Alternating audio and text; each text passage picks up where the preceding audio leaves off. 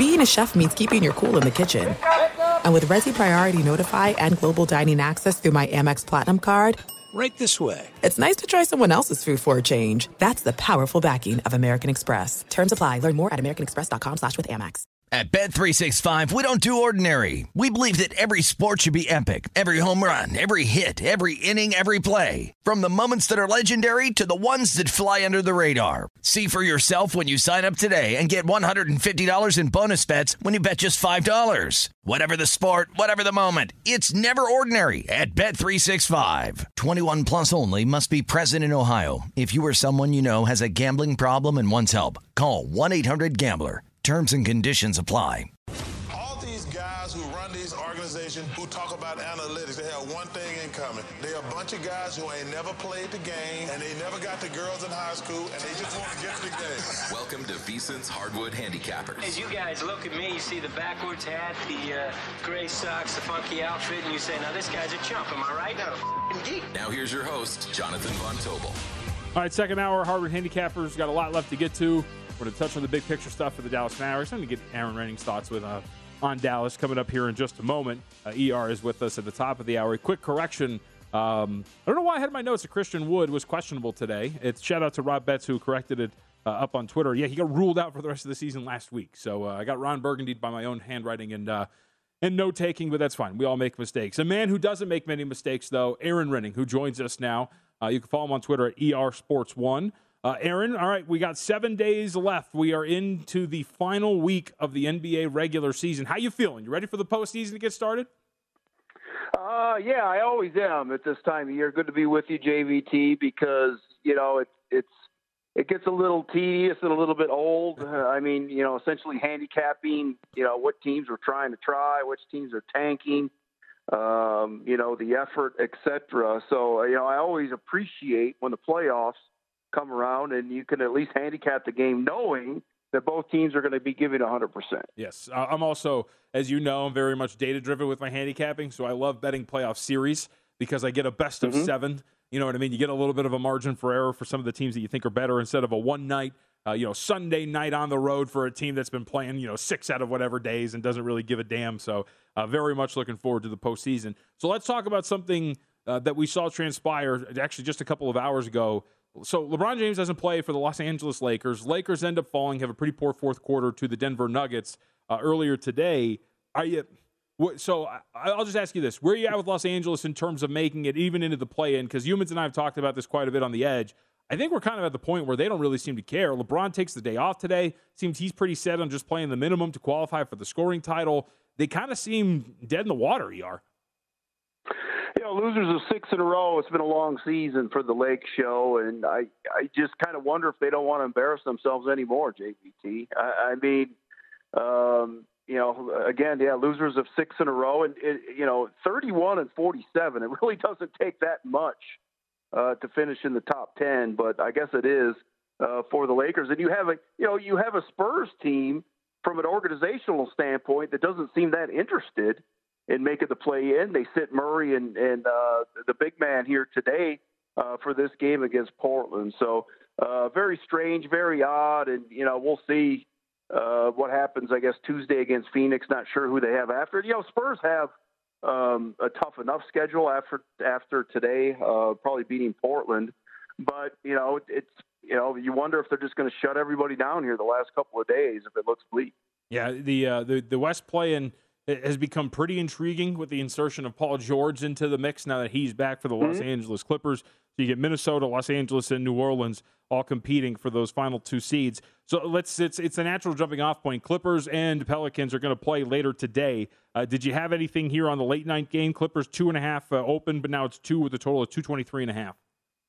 You know, I did not, JVT. It's it's you know it's been a little tricky handicapping the Clippers really the last two weeks because they have been pretty much locked and loaded in that A spot. Obviously, they don't want to fall down to nine, but they weren't going to gain to seven, and here they are. And you know, again, if if you look into it, I mean, this is somewhat of a key game.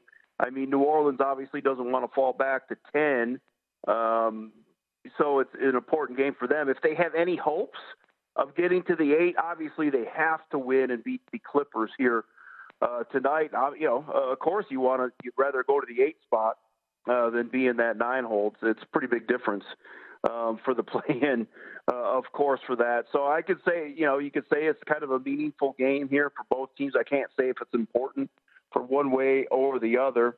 Um, I, I think the last time the Clippers played uh, the Pelicans, they were roughed up and, and um, humiliated. So I would expect you're going to get both teams uh, a game, and if that's the case, um, you know, I made the line right about where it is. But you're right. You know, I, I think this Clippers team, you know, you saw them come from way behind the other night with Paul George uh, against that Utah team. So certainly uh, become somewhat of a dangerous team and the team that you know the upper seeds here in the West probably don't want to play. So I've got tickets on both the Timberwolves and the Pelicans to make the playoffs. I got the Pelicans uh, about a week and a half ago at plus 440. What, what have you made of New Orleans and this new starting lineup? Because now we're starting to get a larger sample size, Erin, and like they're not, their numbers aren't really regressing in any way whatsoever. They're an incredible offensive rebounding team. Efficiency overall is insanely good. I like. I really like what they have done what Willie Green has done with this new look and inserting CJ McCollum as their point guard. Have you upgraded New Orleans at all with this new look? What have you done with them? I mean, I've had them power rated through the roof. I, I've bet them, you know, probably 75% of their games, oh, oh, mainly the last month, because you could kind of see it coming.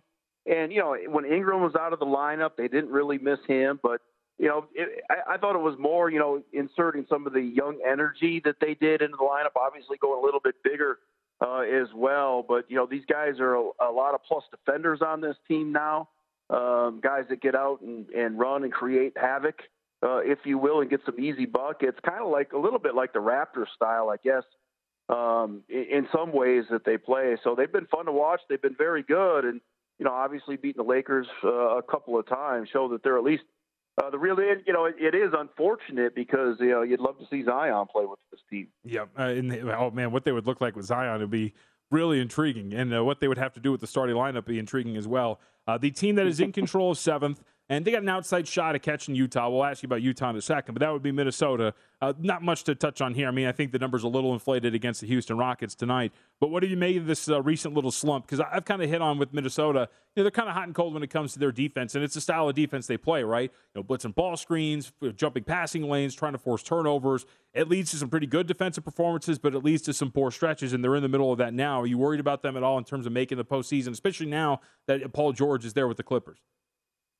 Yeah, I actually looked to play Minnesota tonight, but you're right. I thought that line was just a little bit too, you know, a bit too much, um, a, a little bit inflated. Again, the market's done a really good job against these tanking teams and teams that are kind of need to win, if you will. And no, I wasn't really worried with this Minnesota team. I mean, uh, you know, getting beat earlier this week by Boston and Toronto, those are two teams that I bet on a lot, two teams that I like quite a bit, two top uh, kind of defensive teams. So I bet them the other night uh, against Denver. Obviously, they kind of needed uh, the Lakers to win tonight, but just two games in back of Utah, so still um, somewhat of a prayer uh, to perhaps get into that sixth spot. You know, I'm always a little bit worried because this Minnesota team hasn't had uh, really any kind of playoff experience uh, for the most part. And, and you're right, they're just lack of defense. I, I guess what was um, maybe most troubling when they played Phoenix, I thought there was a good they're in a good spot that game, and um, you know, they basically talked how Phoenix uh, essentially just picked their defense apart uh, to close the game. They didn't really change stuff, and that's not how they play. So that you know, there's definitely some concerns. Um, you know, even in the play-in tournament and getting into uh, uh, and getting into the playoffs, perhaps. So um, you know, like them a lot in the regular season. Probably some concerns heading into the postseason for that team. Yep. All right. So as we look around the Western Conference, story of the conference right now, just after last night, Utah Jazz blow another 20 point lead. Yesterday was 21 points to the Golden State Warriors, and they now AR have three games this year in which they have blown 20 plus point leads. Second of the week, by the way, because they did it. They were up 25 against the Los Angeles Clippers. So I I, I kind of think this team's done. Like I, I, don't like the way they play defense. Yeah. Gobert's the only guy that can you you can rely on defensively. I talked about in the first hour. The casual thought of oh it's Gobert's fault is completely false. Uh, they have a bunch of guys who cannot defend on the ball in any way whatsoever, and now there's the sniping and the infighting. It just seems that they are destined for an early exit here. And at this point, they're matching up with Golden State potentially in a three-six. Uh, we'll see if maybe they get surpassed. Golden State does by Dallas, but regardless, I, I just don't see that this team has any upward mobility in the Western Conference. Am I overreacting? No, I mean not really. I mean it's it's you know you've seen the you know, the, the combustion on this team really the last two or three years where they just go through these spurts where they just do not play well. They don't live up to their potential. And it just seems, you know, right now they're at that breaking point. And to think they're going to turn it around and get into the postseason, you know, I, and I especially think they're going to miss a guy like Ingles uh, into the postseason. Um, and, you know, whatever is going on from a chemistry standpoint, obviously teams try to go small and take Rudy Gobert um, out of the lineup. It's interesting because Golden State. If- There's no distance too far for the perfect trip. Hi, checking in for. Or the perfect table. Hey, where are you? Coming! And when you get access to Resy Priority Notify with your Amex Platinum card. Hey, this looks amazing! I'm so glad you made it. And travel benefits at fine hotels and resorts booked through Amex Travel. It's worth the trip. That's the powerful backing of American Express. Terms apply. Learn more at americanexpress.com slash with Amex. At Bet365, we don't do ordinary. We believe that every sport should be epic. Every home run, every hit, every inning, every play. From the moments that are legendary to the ones that fly under the radar. See for yourself when you sign up today and get $150 in bonus bets when you bet just $5. Whatever the sport, whatever the moment, it's never ordinary at Bet365. 21 plus only must be present in Ohio. If you or someone you know has a gambling problem and wants help, call 1-800-GAMBLER. Terms and conditions apply. They do match up with the Warriors. Uh, the you know the Warriors have really struggled with with some size. Um, so you know I, I thought in, in some of the matchups that they've played, some some of the bigger lineups and stuff. Uh, maybe it helps obviously with Draymond back, and you know they do have Looney, but just in watching them, uh, they've kind of struggled with that a little bit. So you know you leave the door open a little bit, but uh, it seems to be closing in a hurry, and you would expect you know, heading into this off season that uh, some deals are made. You know, you hear the rumors of Rudy Gobert uh, is a potential trade guy, uh, Mitchell moving on when his contract's up, etc. Uh, by the way, uh, so two things. One, because you're right, I think the Warriors would struggle with his size. The problem is he only took nine shot attempts in that game against Golden State. There were multiple possessions when he had a guard on him, and teams are doing that because they just won't give Gobert the ball. It's weird. And the other is ER. Yeah. Dallas – Toronto and Charlotte have been the three teams that have been sniffing around Utah. How good would those three teams be mm-hmm. if they got Gobert? You know, you'd, you'd, you'd be really good. I, I just, I, I'm always a little bit concerned in today's NBA how far you can go when you have a big that you know can't shoot from the outside. It yeah. just um, to win three three playoff series, etc. It just seems a little bit difficult uh, to do. Although Phoenix with uh, Ayton, although Ayton has a decent uh, outside game, but um, you know, it's it's a little bit concerning, but yeah, you would think with the right coach, the right surroundings, certainly take a guy like Gobert. But you're right, I, I've never quite understood it because you know even last year in the playoffs, I, I thought the Clippers were certainly vulnerable uh, defending the rim, and you know Utah just never went to it. it it's it's it's certainly a little bit odd. Yes, it is. Erin Rynning, you can follow him on Twitter at ER Sports One. ER, appreciate it. Hey, we get a day off tomorrow. No NBA. Make way for the national championship game. So enjoy it. All right, thank you. Thanks, we'll talk to you later. You got it. Professional handicapper Erin Rynning. We'll come back with more of the Hardwood Handicap.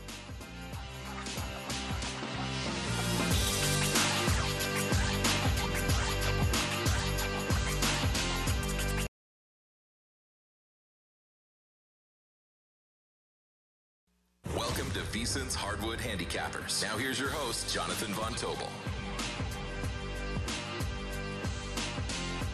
Wendy's Breakfast, the official breakfast of uh, March Madness, and Matt Youmans. Every day, choose from Wendy's stacked starting lineup like the Breakfast Baconator, croissant combos, and hot or cold coffee. And like any great team, Wendy's is bringing the breakfast legends oven baked sizzling bacon, fresh cracked eggs, perfectly seasoned breakfast potatoes, and the Simply OJ to bring it home. Make a fast break to your nearest Wendy's drive through and pick up your Wendy's Breakfast, the official breakfast of March Madness. Choose wisely. Choose Wendy's. I was surprised to learn the other day. Um, I'm a big, I'm a, am uh, a big iced coffee guy. I'm really surprised to learn that like iced coffee one is like a big Northeast thing because I figured it wouldn't be because it's like always cold up there. Uh, the other is that not actually that many people drink iced coffee. I thought it was much more popular. Now, as a former barista, maybe I'm in too deep, uh, but it was a little bit of, a, of an odd revelation for me. Uh, with that aside, very important information. Uh, a quick update on the scoreboard to give you, because we have quite a few games now underway in the association. Halftime for two games. Knickerbockers up 10, 57 47 over the Orlando Magic. They are at the break and the Cleveland Cavaliers up 55 49 over the Philadelphia 76ers. Uh, the early leaders in some of these games, Caris LeVert, 17 minutes, 11 points, 5 of 8 from the floor for the Cleveland Cavs. And shocker, Joel Embiid has 17 points in the first half, 8 rebounds, and is 8 of 8 from the free throw line. So, but again, this is this is my problem with Philadelphia as I kind of focus on this game really quickly. And Matt Youmans and I have discussed this on the edge multiple times. I am very much in the thought process that the 76ers are a team, if James Harden's going to stick around, uh, that is, I think, or should be, planning for next season. Their depth is not good. The center position behind Joel Embiid is an absolute nightmare. The on off numbers dictate that. But my worry for a team like Philadelphia, as big of a Harden fan as I am, Harden has not been good this year. And whether it's him taking care of his body, whether I don't know what it is. But again today, he's got 10 points in the first half because he's 7 of 8 from the free throw line, but he's 1 of 9 from the floor and 1 of, uh, one of 5 from three point range. Just not going to get it done. Tyrese Maxey's awesome and he, I think, is their third best player. But Maxey's having an off night, and when James Harden is having an off night, nobody else can have one because this team's going to be extremely inefficient. And sure enough, 30% from the floor for the uh, Philadelphia 76ers, but another poor night for James Harden as the 76ers find themselves in a 55 49 hole. Other games underway. Minnesota has opened up a brief 640 uh, with 6:45 left to go in the first, a 15 to 12 lead over the Houston Rockets, and uh, Phoenix up nine to five early over the Oklahoma City Thunder. 7:33 left to go in the first, and Portland up by 10. Ooh, shocker! To be pretty big, as ER mentioned. Spurs don't really seem to care, but I also think they probably thought they could get away with one here, resting guys. 12 to two with 8:40 left to go in the first, and we are in the waning seconds of this matchup between Detroit and Indiana. Pacers closed as about a two and a half point favorite, which was a little odd just given the fact that two and a half would tell you that they're a better team power rating wise than the Detroit Pistons, and I get it. No Cade Cunningham today, uh, today here for the Detroit Pistons, but regardless, Pistons on their way to a victory, 121 to 116 with 14.4 left to go. I believe this would be 19 of 21 covered for the Detroit Pistons if they can pull this off here against the Indiana Pacers. I, you heard it here first on April 3rd at 4:18 p.m. 2022. The Detroit Pistons are going to go over their win total next year. I don't care what it is. If it's 71 and a half, no. Uh, but they're going to be a really good team next year, and they are going to be, at the very least, a play in team next season, the Detroit Pistons. So, with that, uh, there's a couple of things we've been pushing off because we've, we've had a lot to get through here today. Uh, let's talk about the Dallas Mavericks really quickly because uh, the Mavericks, I think, have become, out of all of the teams in the Western Conference that aren't named the Phoenix Suns, one of the most intriguing teams in the conference as a whole. First off, just the way they've been playing since the beginning of the year. For those who've kind of lost track, yeah, everything everything is all one big jumble, right? It's hard to pay attention to everything as it goes along. But since December 31st, 32 and 12 straight up, 27 and 17 against the spread, the Dallas Mavericks, a net rating of plus 5.2 in non garbage time minutes. That is the sixth best in the NBA over that stretch. And over that stretch as well, their offense, 10th in the NBA, 115.6 points per 100 possessions allowed, or can be scored in non garbage time minutes. But the big difference for this team this year as compared to last year and why they've been so good, their defense has been great. Over this stretch since December 31st, sixth in defensive efficiency in non garbage time minutes, just giving up 110.4 points per 100 possessions. And the thing that that has intrigued me the most about Dallas, because outside of the fact that they have a six foot seven point guard named Luka Doncic, who's been absolutely nuts since the beginning of this calendar year, it's the fact that they have added at the trade deadline and they have maximized the pieces. But what I really like about that is the addition of Spencer Dinwiddie. And it's not so much Dinwiddie himself, the player, it is Spencer Dinwiddie in terms of the position that he plays and the level that he plays it. Because now the Dallas Mavericks can roll out a three guard lineup that really can bother some teams. Coming into today before the win over the Milwaukee Bucks with Luka Doncic, Jalen Brunson, and Spencer Dinwiddie on the floor together, they only had a plus 2.8 net rating, and we'll get to the defensive inefficiencies of this lineup. But the offensive rating with those three on the floor, offensive rating of 117. And, and when you have, I, I harken back, you know, I talked to Mitch Moss on the uh, actual podcast for Hardwood Handicappers a couple of days ago, and I invoked the memory of the, I think it was a 2018 2019 Oklahoma City Thunder. Uh, if you remember, it was a 2019 2020. The, the Oklahoma City Thunder team that had Chris Paul on it. Because if you remember, that group, when they made it to the playoffs, they were so good because they had their own three guard lineup. It was Chris Paul, Dennis Schroeder, and Shai Gilgeous-Alexander. When those three were on the floor together, they were incredible.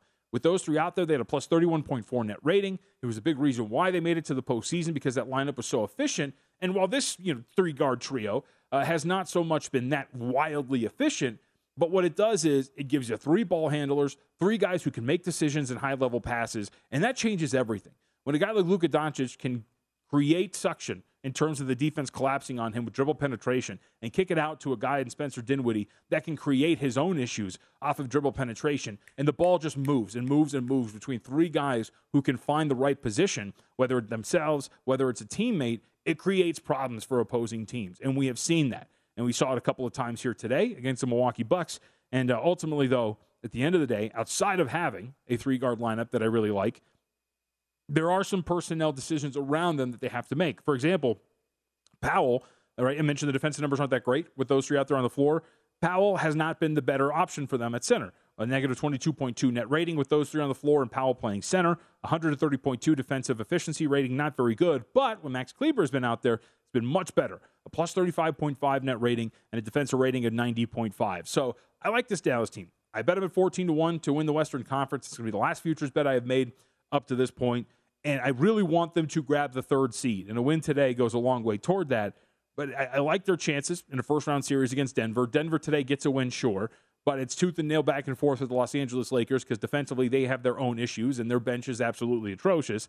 And in a second round matchup against the Memphis Grizzlies, I do think they match up relatively well with Memphis, especially having the best player on the floor in Luka Doncic. So there, you find your path to a Western Conference Finals and sitting on them at 14 to 1 to win the conference it's definitely something worth looking at here for the Dallas Mavericks. It's something that I have bet and um, just put that out there. I like Dallas. I like the way they're playing. And today, too, I mean, I'm just a fan of basketball in general, right? Obviously, because you cover it, you probably become a fan of it.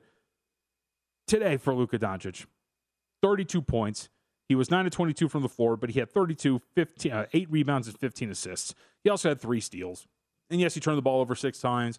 And yes, there were a couple of times when he kind of got beat up on dribble penetration, was a little lazy defensively. But watching that dude offensively, man, he is uh, he is quite the sight to behold, and he is playing some of his best basketball, and he's in shape. That's the most important thing for the Mavericks and their opponent today too. By the way, the Milwaukee Bucks. Yes, it's a loss, and now they've lost two straight. But you look at you know the last time out when they were resting everybody, it didn't really matter in the loss to the Clippers. The Clippers had fun. Robert Covington had a career day, and um, sorry, I'm laughing because we're watching the Knicks game, and uh, Mitchell Robinson it, him and Alec Burks were like two feet away from each other, and Burks tried to pass it to him, and he just nailed Mitchell Robinson in the face, and he went down for a second. It was funny. Um, but the Bucks, this is something, and we can kind of expand on this as we go along here with the show. But as the Eastern Conference has kind of taken shape here, as we head into the final week of the regular season, I've kind of been at this point where with the with the Eastern Conference, at one point it looked like anybody could win it looked like it was the deepest the conference had ever been. And then we've kind of come to this point right now where you look around Milwaukee and you realize, well, Brooklyn's in the 10th seed and is in on extremely shaky ground in terms of even making the postseason as opposed to winning an Eastern Conference title. The Miami Heat, well, they have won three consecutive games and uh, they are uh, they are down early to the Toronto Raptors. Miami Heat, half court wise, in terms of their offense, have been absolutely atrocious, and they have a lot of their own issues to work out on the offensive end of the floor. Not so much defensively, but offensively. We talked about the Philadelphia 76ers just a couple of minutes ago and how they look more like a team who should add in the offseason to be ready for there. I mean, as you look around the Eastern Conference, the Boston Celtics, who looked like they could challenge the Milwaukee Bucks or anybody in that conference, lost Robert Williams until the second round. It does seem to be shaking out that more and more as you look at the East, it's setting up for the Milwaukee Bucks to repeat as Eastern Conference champs once again. It's setting up even more so for a rematch of the NBA Finals from a season ago. It would be the first time in three seasons that we have four seasons that we have seen uh, a rematch in a really long time. But regardless, as the Eastern Conference kind of shakes itself out, what Milwaukee has been able to do over the last week and what Giannis has been able to do, it seems to at least have pushed the Eastern Conference very much in the favor of Milwaukee. And speaking of the last week for Giannis, let's talk about more of that on the other side because I, I wish we could bet on like order of MVP voting or runner up as we did one year that was available over at PointsBet. Because I got to tell you, as the Philadelphia 76ers continue to flounder despite the fact that Joel Embiid is playing very well, I think Giannis has surpassed Joel Embiid and is now second in the MVP pecking order. And I think there's a pretty good chance we might get an upset here, but we'll talk about more of that on the other side.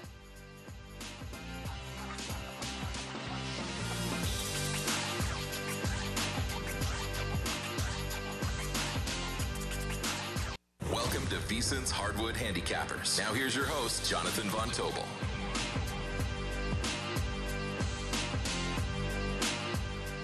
If you want more Masters insight, hell, it's a big week, man. We got lots of stuff going on this week. Opening day and the first round of the Masters on the same day. So you want to get all the information you possibly can. We're going to have breakdowns of every golfer in the field, plus futures bets matchups from the long shots crew, Brady Kannon, Wes Reynolds, Matt Youmans. Sign up today, man. Get full access to VSIN through the start of the baseball season, Masters, and the NFL draft. Last week of the regular season in the NBA at vsin.com slash spring. Also a big day. Man, the energy is palpable now. Both parts of the Run Line crew, Ben Wilson, Josh Towers, are in the building. Yes, we have a new show debuting here on VSIN, the Sports Betting Network. Coming up next, 30 minutes from now, the Run Line, your baseball destination all throughout the regular season. How about that? And I am told, quote, today, a mega preview show, two hours straight, uh, previewing every division and every team in Major League Baseball. That's coming up next here on VSIN, the Sports Betting Network. I will be listening. I cannot wait to find out whether or not Josh Towers thinks my Angels will be exactly what I think they are, which is a team that will be disappointing. They disappoint every year. Okay, so let's talk a little bit about NBA awards because what has transpired, I think, over the last week has become really, really fascinating. So Giannis Antetokounmpo uh, has himself quite the week. Consecutive games against Eastern Conference powers in which he completely shows out, scores over 40 points. Against the Philadelphia 76ers, he has a game winning block that seals the deal for the Milwaukee Bucks. They win that game against Philadelphia. They come back against the Brooklyn Nets. Not only does he score 40 in that one as well, hits a step back three at the end of regulation to tie that thing up, hits two clutch free throws at the end of that game as well to win that for them on the road in overtime. Now, Giannis has always been around. It has always been a three horse race with two, it seemingly, leading the pack the entire way, which has been Nikola Jokic and Joel Embiid. You see that Nikola Jokic is now the odds on favored because of the straw poll that Tim Bontemps of ESPN came out with that had him in the lead with first place votes that had him surpassing Joel Embiid. We'll call it by a healthy margin. Not not into the sense of that you think it's a lock, but that he deserves to be the odds on favorite over Joel Embiid. There's a couple things you got to remember about that straw poll though. One, those are not the voters that will vote for MVP, right? Those are voters who could have a vote. Those are people that Tim Bontemps just thinks follows the league, whatever it is. It's the same format as the MVP ballot, but it is not people necessarily that have a vote. Case in point, I know at least one. Well, it's 100 voters. Uh, Tim McMahon got a vote in the straw poll for Tim Bontemps' piece, but will not have a vote for the MVP in the NBA. So that matters because it's only one vote, but it gives you an idea that not everybody voting in that straw poll is going to be voting for the final award. Two is we got insight today because that straw poll, those were all calculated before the run that Giannis went on this past week. Uh, earlier today on NBA Countdown on ESPN, it pays attention to pay attention, or no, excuse me, it uh, it benefits you to pay attention. Uh, sorry, I'm ready to get out of here. Uh, no, it, it, benefits you to pay attention because we had uh, Michael Wilbon, Mike Greenberg, Jalen Rose, and Stephen A. Smith on the panel today on the NBA Countdown. And while people are like, uh, you know, I get it all the time, like, who watches that? Well, it matters because those four, as they told us today, all have votes for MVP. And lo and behold, three of them had Giannis Antetokounmpo as their MVP on Sunday, seven days before the end of the regular season and before those ballots are due. So this matters. It does seem, and I will say this, that Giannis has at the very least potentially surpassed Joel Embiid for second in the pecking order of MVP candidates. Giannis, before his little run this week, was in the range of 10 to 1 to win this award. So now it's getting a little dicey. But today, and th- like these games, every single one of these games, whether it's for seeding, whether it's for something else, all these games you hang on the balance because some they all mean so much. And then for the race for MVP, today, for example, Nikola Jokic, after seeing what Giannis Antetokounmpo does this week for his team, today against the Los Angeles Lakers, comes out, has 38 points, 18 rebounds, 6 assists on 15 to 22 shooting to lead his team to a victory. So these these games are going to matter, but I think this I bring this all up because while you could have gotten 10 to 1 at the beginning of the week, and it's hard to kind of see where voters are going because they're human, and honestly, some of them are kind of stupid. For example, the straw poll by Bontemps, five, uh, uh, three people had uh, Nikola Jokic in fifth place on their ballot. That's absolutely asinine, and it is stupid. And it was revealed that those three people thought that Jokic deserved to be fifth because of his team's record. But that matters too because there's people like that who have a ballot this year. So I do think the gap has closed here for the MVP, but it's not Joel Embiid. I think it's Giannis Antetokounmpo who's ultimately going to find himself as a runner-up, but he's got a much better chance than I think some of these odds are letting us know. So, and how this ends down down these last you know few games, however many these teams have left, four or five, whatever it is, and the 76ers have closed the gap. They're only down by two right now. But as you move toward the end of the year, and what Giannis did over these last two, it matters. And it matters because the margin seemed pretty tight already, and it does seem like maybe, just maybe, Giannis could pull the upset here potentially. Nikola Jokic is still the favorite, deserves to be so, but I do think he's at least leaped uh, one Joel Embiid for second in the pecking order, the most valuable player at the very least. And, and, there's the other awards too, by the way, that have become really fascinating as the end of the year approaches. Rookie of the Year, for example, has become a really good talking point because this is a it's a three horse race, we'll call it.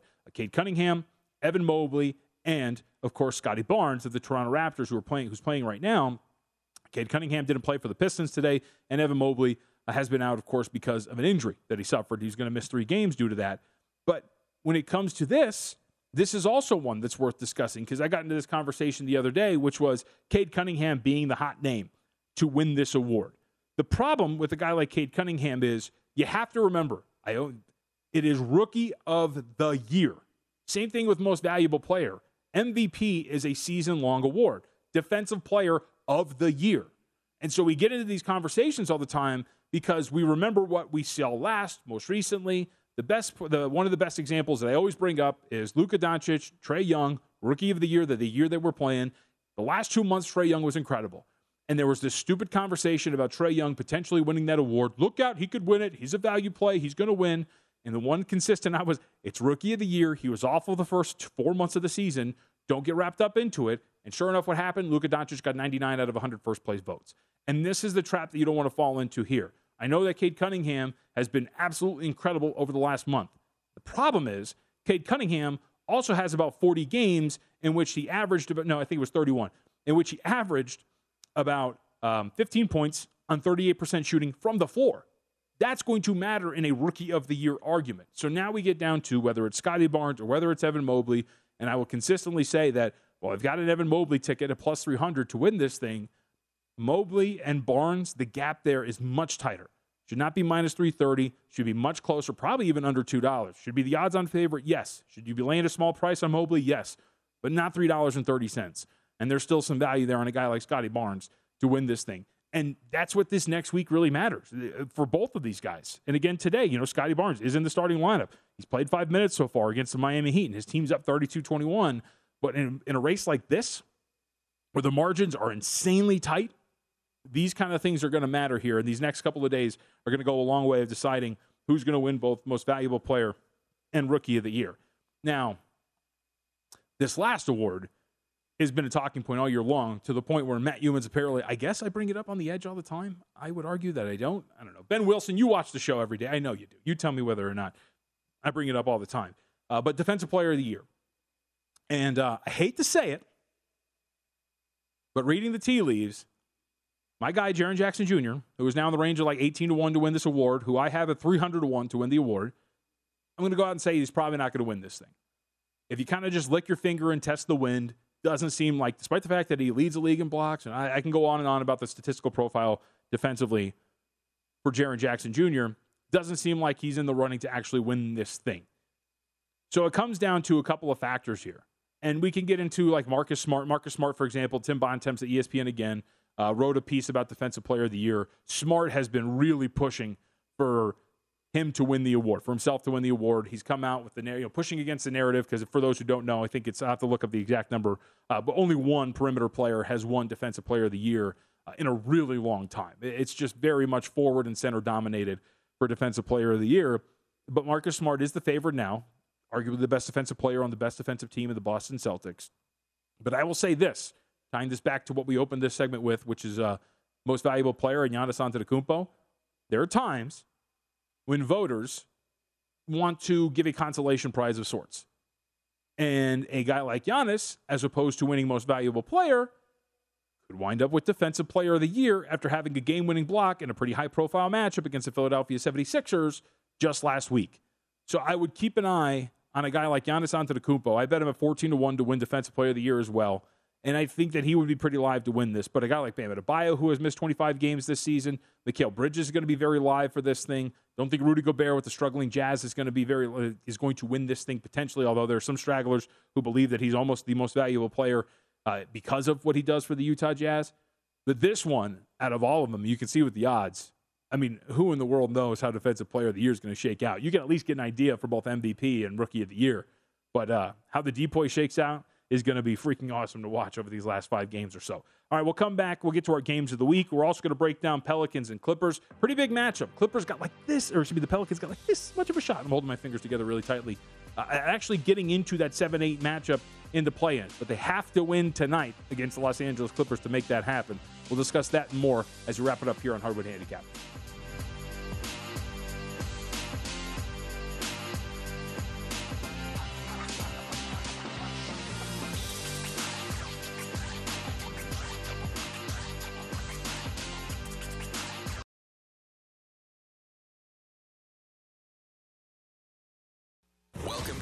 Hardwood Handicappers. Now here's your host, Jonathan Von Tobel.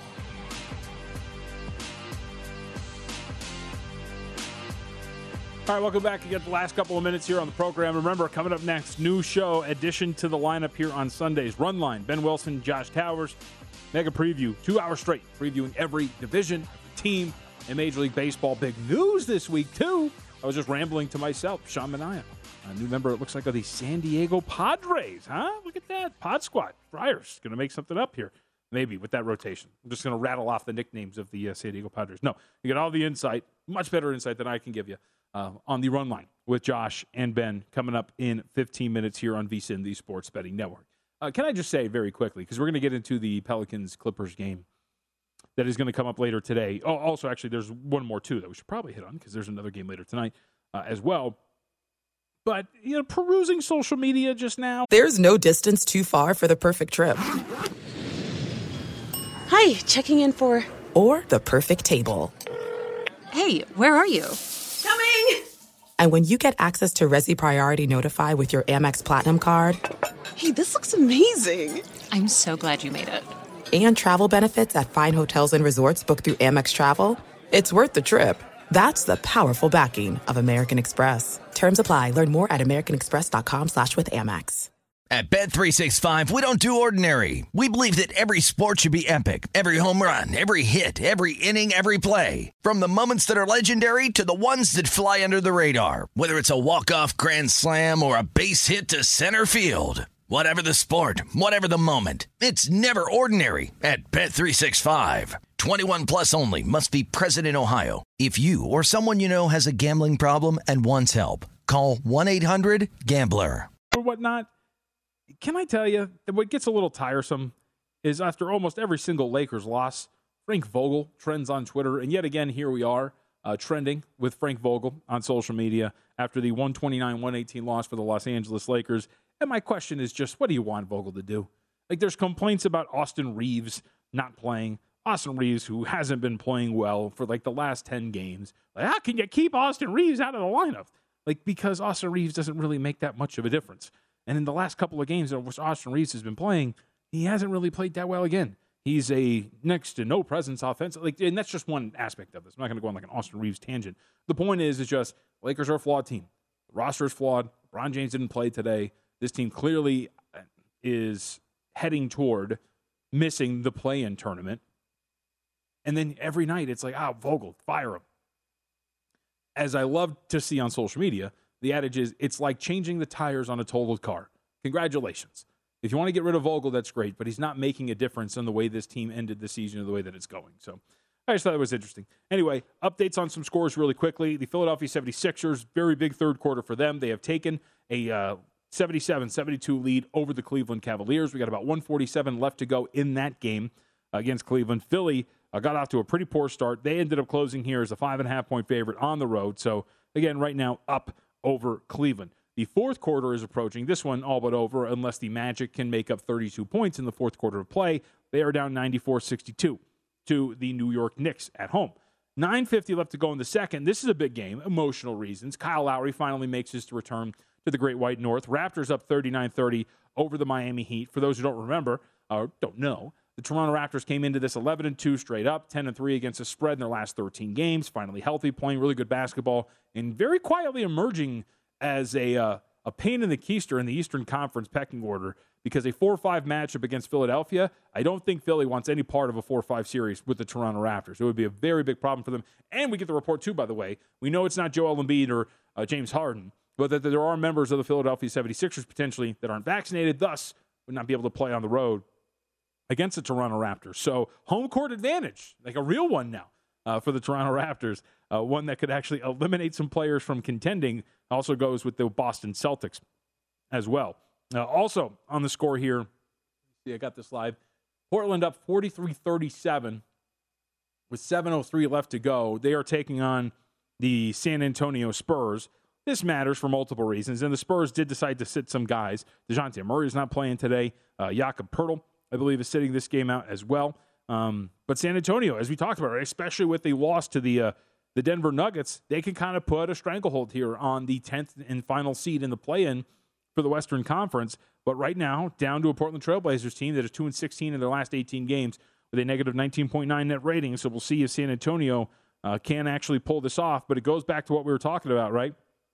You know, injuries are a part of it, but you're not getting any discounts when you're laying some of these numbers and also some of these prices because you know that there's a lot of people out there with a San Antonio, Minnesota, and Phoenix money line parlay because all of those are exorbitant favorites here today in the NBA that are sitting back with the Spurs down by six points and no Dejounte Murray on the floor. So again, you're not getting any discounts with a lot of these numbers. Just always keep that in mind as we are heading down these last few days of the regular season. Speaking of one of those big favorites, too, by the way, the Phoenix Suns. Again, rest day for the Suns. No DeAndre Ayton, no Devin Booker, no Jae Crowder. Only up by one with 5.27 left to go in the second quarter over the Oklahoma City Thunder. And those Minnesota Timberwolves that we were talking about, again, another big favorite, double digits. They're at least up double digits.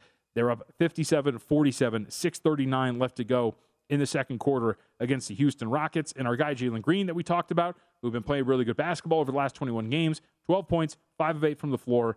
He's only got three assists and one rebound, but has been shooting the ball well and is a halfway toward surpassing his point total prop for the night, over half, halfway. All right. With that, let's talk about the game of the evening. This is going to tip off here at uh, 6 p.m., 6:30 p.m. Pacific time. New Orleans Pelicans on the road against the Los Angeles Clippers.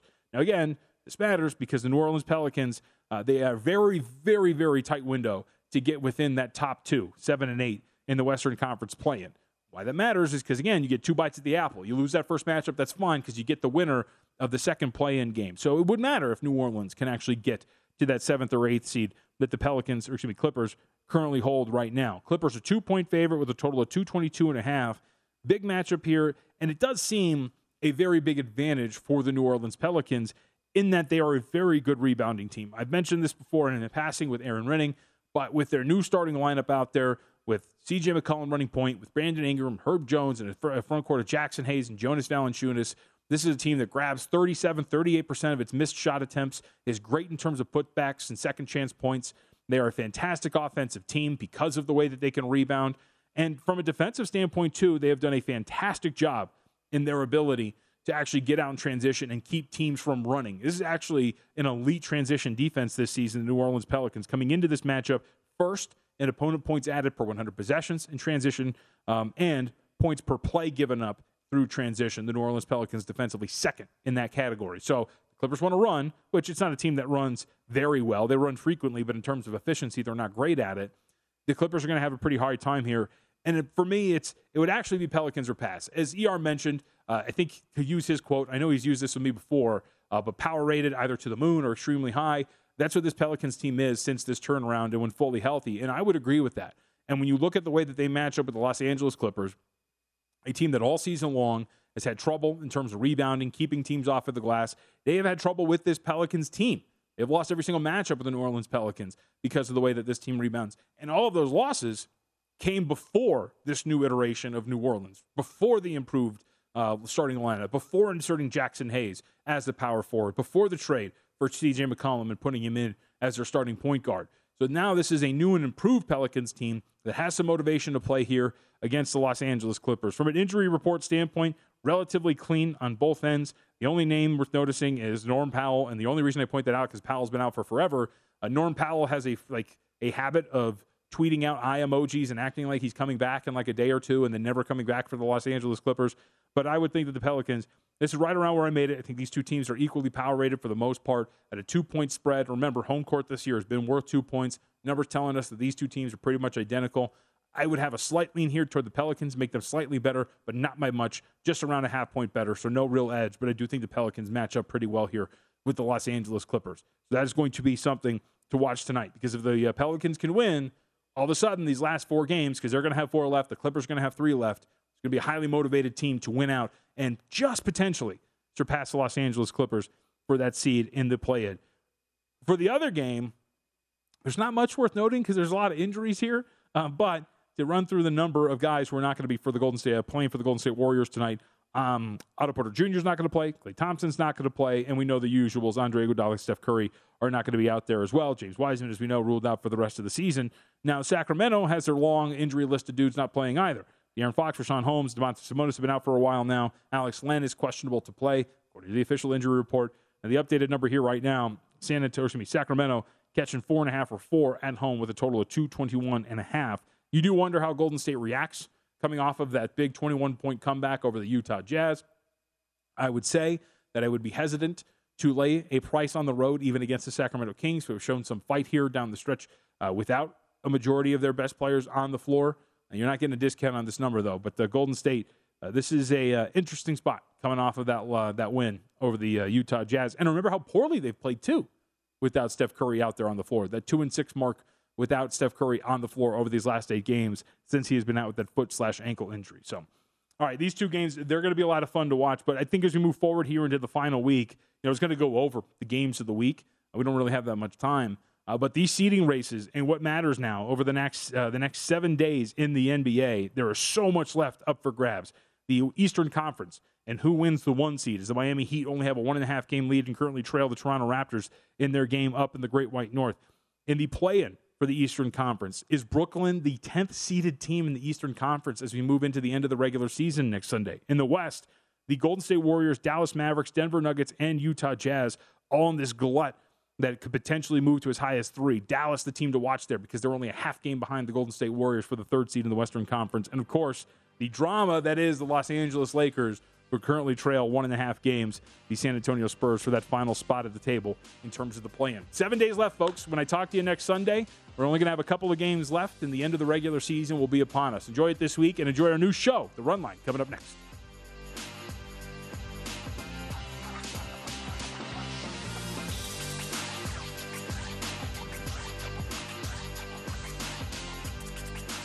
Make your make your make At Bet365, we don't do ordinary. We believe that every sport should be epic. Every home run, every hit, every inning, every play. From the moments that are legendary to the ones that fly under the radar. Whether it's a walk-off grand slam or a base hit to center field. Whatever the sport, whatever the moment. It's never ordinary at Bet365. 21 plus only must be present in Ohio. If you or someone you know has a gambling problem and wants help, call 1-800-GAMBLER.